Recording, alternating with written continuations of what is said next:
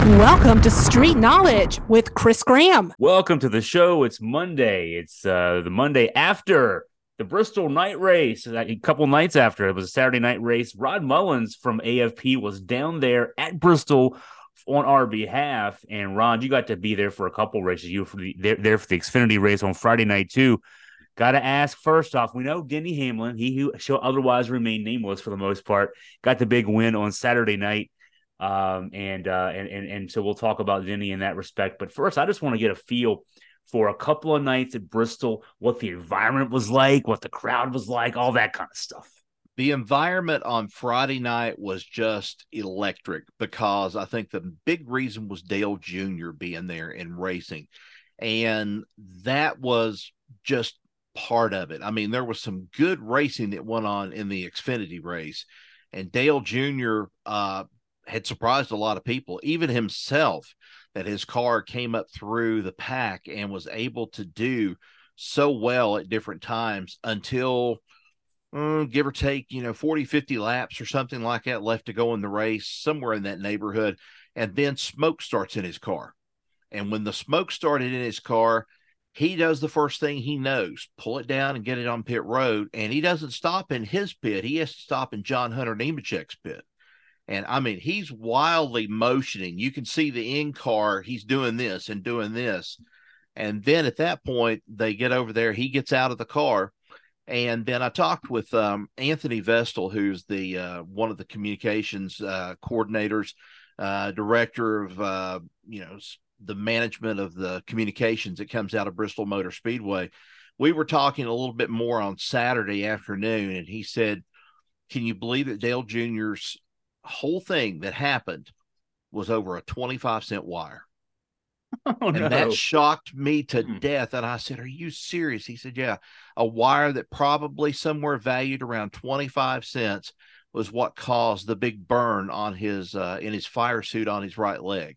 And uh, he said, Man, he said, you know, if he'd won, we were talking about this. If he'd won, he'd brought the house down. He would have hmm. brought the house down certainly on on Friday night. But you know, Friday night was one thing. Saturday there was well, a different well, kind of feel. So. Let me jump in on fr- uh, to sure. follow up question on Dale Jr. So okay, so except for that, the way it ended for him, right? Um, he was racing really well. Um, what was he talking about after the race in terms of okay, it was it's a one shot deal. I mean, obviously, I mean, but okay, so does this get, whet his appetite to do more of this in the future? Well, yeah, he's he's committed to one more race this season. That's going to be at Homestead in Miami. He's going to do that one. Um, he does this, and I think it's to kind of get a feel, as he put it, it's to kind of give him a feel of what his teams are going through out on the track. Um, you know, they all have different opinions about whether their car is loose, whether their car is tight, what kind of situation they're dealing with. And Dale Jr. feels like it's just a part of him as a car owner, part car owner with his sister Kelly, that they go out there and he can race and find out a little bit more about the car. And that's what he did. And so he's going to do this one more time. And I think there's talk that he'll come back to Bristol next year and possibly do the same thing. You know, is he going to come back? No. Um, it's it's sort of the same thing like Kurt Busch. Kurt Busch was in the media center on uh, Saturday um, they were talking about the uh, concussion protocols and so forth. And he pretty much says, you know, his career as for racing is done. He is, you know, like a he is like an observer and kind of gives coaching to Bubba Wallace and also to uh, Ty Gibbs. So in that situation, yeah, I see where he's going. Uh, and Dale Jr. is doing much of the same thing, I think, with Junior Motorsports. So, so he, he can do it on an occasional basis, but doesn't right. want to subject himself to the rigors of a full time schedule. Right, and that's that's the thing. And I believe that you know the one race or two race little deals that he does, um, uh, he does it because he loves it. It's something that he just doesn't want to, I think, get it out of his system. Um, you know, he's the broadcaster. He's also busy with the business, although I think Sister Kelly runs it a little bit more. She's the one that kind of hel- helps with the operation of it. But you know, they're already working toward next year. Uh, Justin Allgaier, you know, here he turned around and he kind of let the cat out of the bag on Friday night and told everybody, yeah, he signed another deal, signed another year to come back with uh, Junior Motorsports. And so there's some comfortable feelings there, so to speak, uh, with some of the drivers. And Josh Berry's going to be leaving. He's going to be going to Stewart-Haas next year, but you still have that nucleus there with with a, a really veteran driver there. And and for Dale Jr., I think this is just a, a chance for him to uh, flex his involvement in NASCAR a little bit more and just to tell everybody, hey, I'm not going away anytime soon. So now let's get to Saturday. You were starting to talk about Saturday night, Right. and uh, I mean, so it's the race where we go from 16 to 12, and so there's there there's that aspect. Uh, so what was it like Saturday? Um, it was an eclectic atmosphere. Um, it was it was just special. There was there was an energy about the track that I didn't sense last year. Um, I didn't sense that. I've not sensed that, especially in the spring race. Didn't sense that in the spring race this past year. Of course, the news came out that they are not going back to dirt for the spring. They're going to run both races on concrete. Um, I talked with um, Anthony Vestal again, and I said, "Okay, so what's the deal here?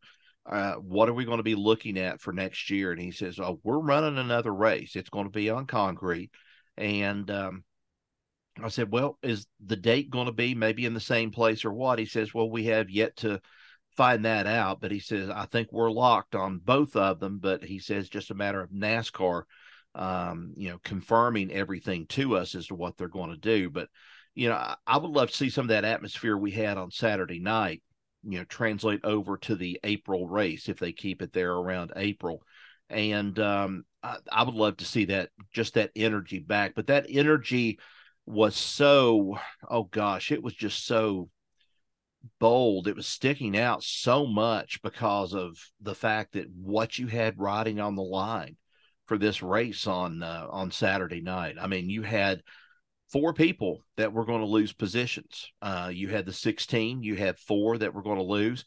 The surprising ones were Joey Logano and Kevin Harvick. Uh, Kevin Harvick was, you know, they had he kind of admitted afterwards in the in the pits. He said, "Well, he said we've ran like this all year. He said we kind of deserve what we, you know, what we've got out of this."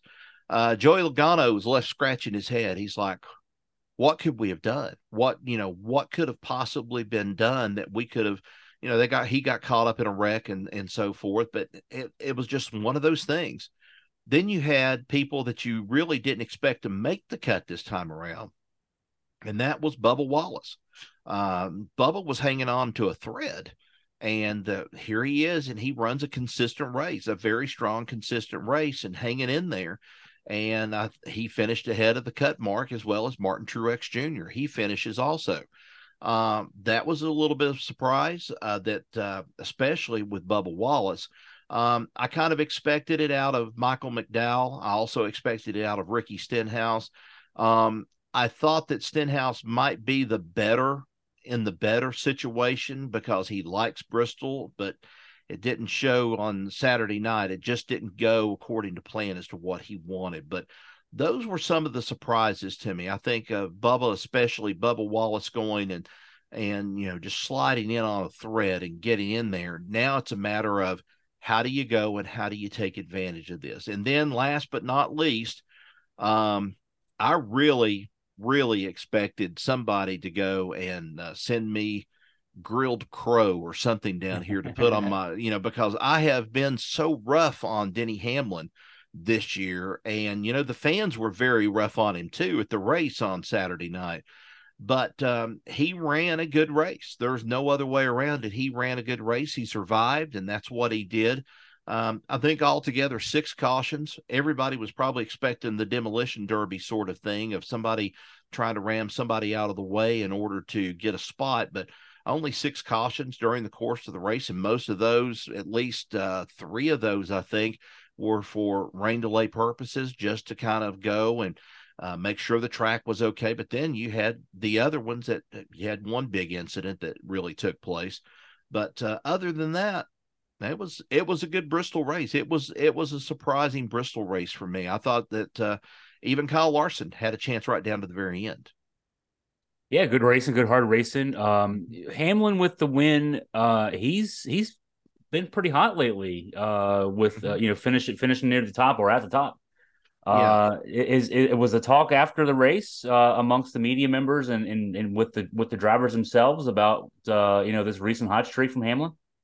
Uh, yeah, pretty much. It's one of those things that they have developed some sort of confidence that I, I, you know, I think that some of us have been kind of questioning whether or not Denny Hamlin has enough to make it through this final stretch of races to win his first Cup championship.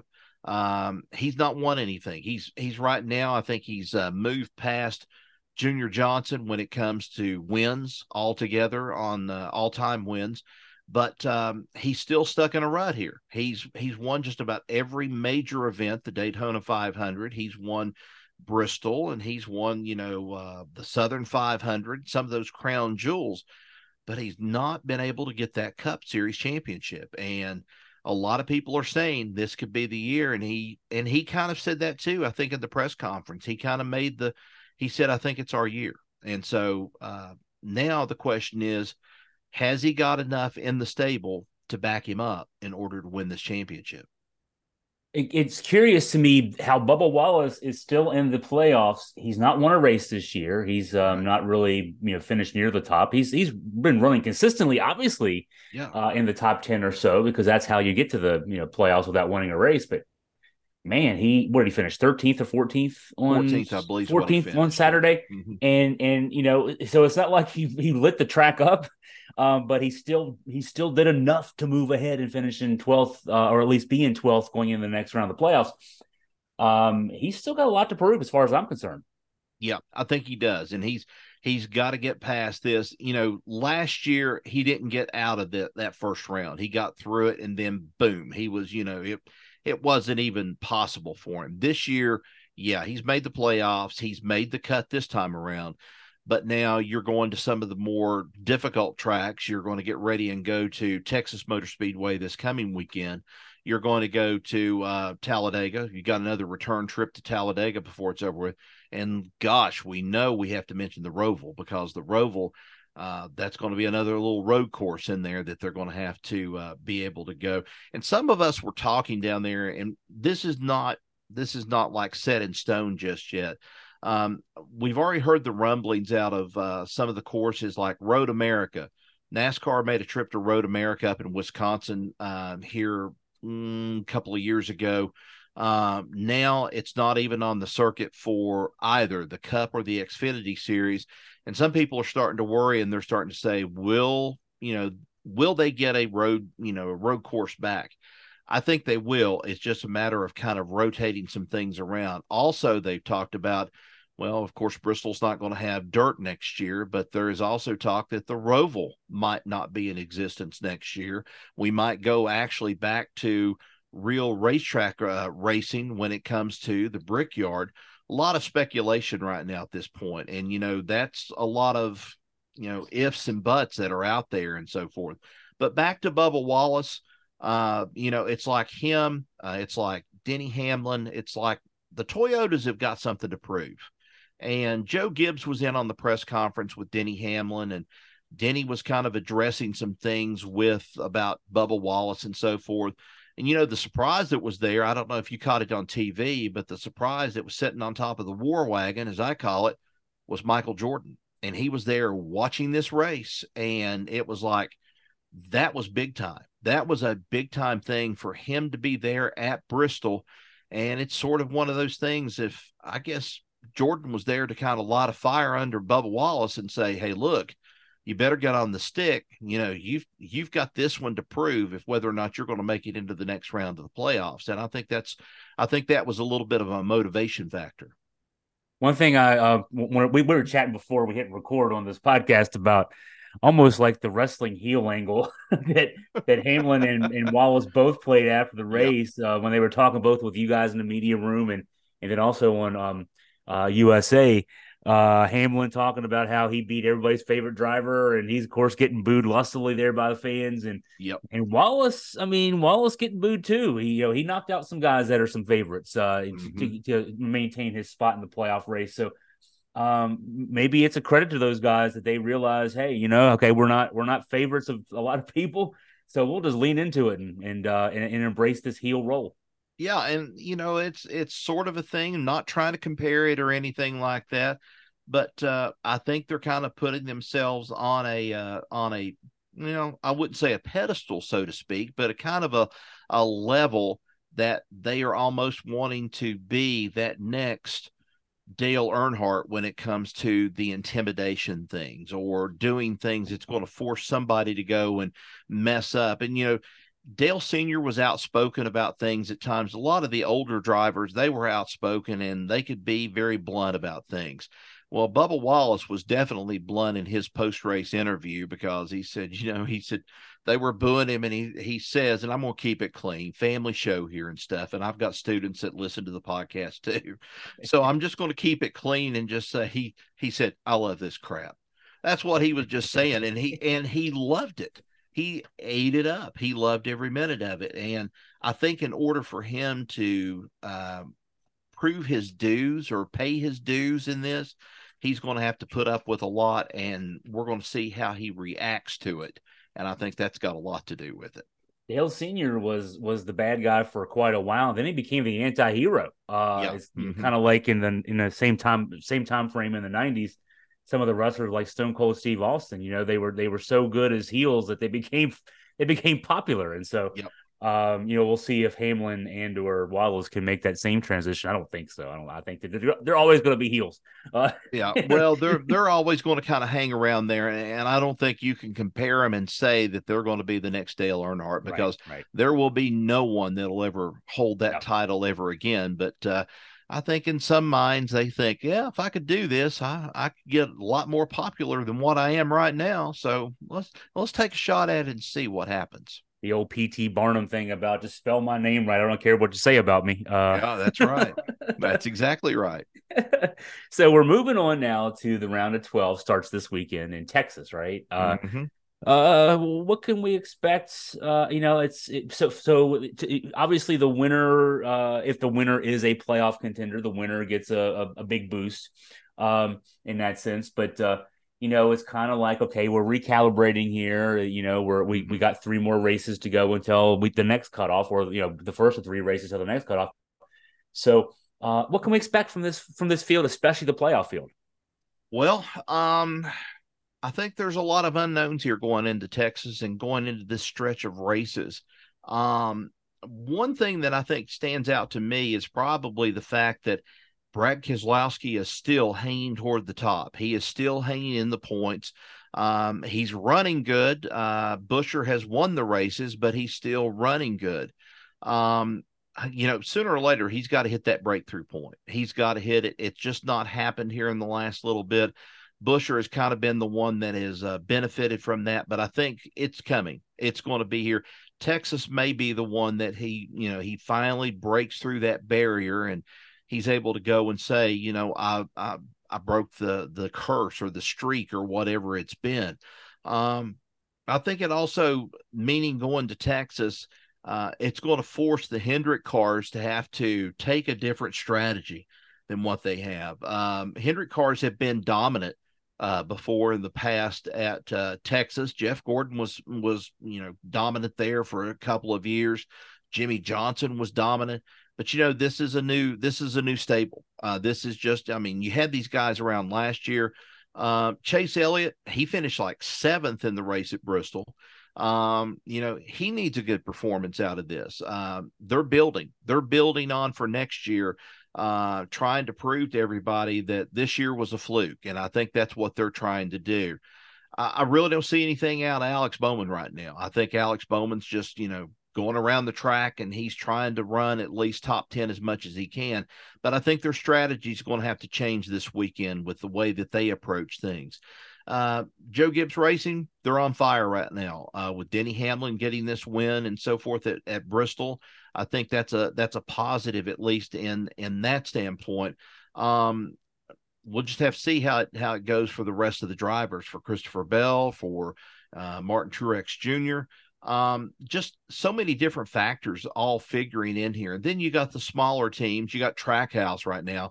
Trackhouse announced a big, uh, made a big announcement um, for what was on Saturday afternoon that Zane Smith's going to be moving over from the Truck Series, and he's going to come over and he's going to start driving in a third car. And then uh, ended up, I think somebody bought one of the charters, and we talked about the charters here earlier in one podcast they bought a charter for $40 million. Wow. So now the, that, the, yeah.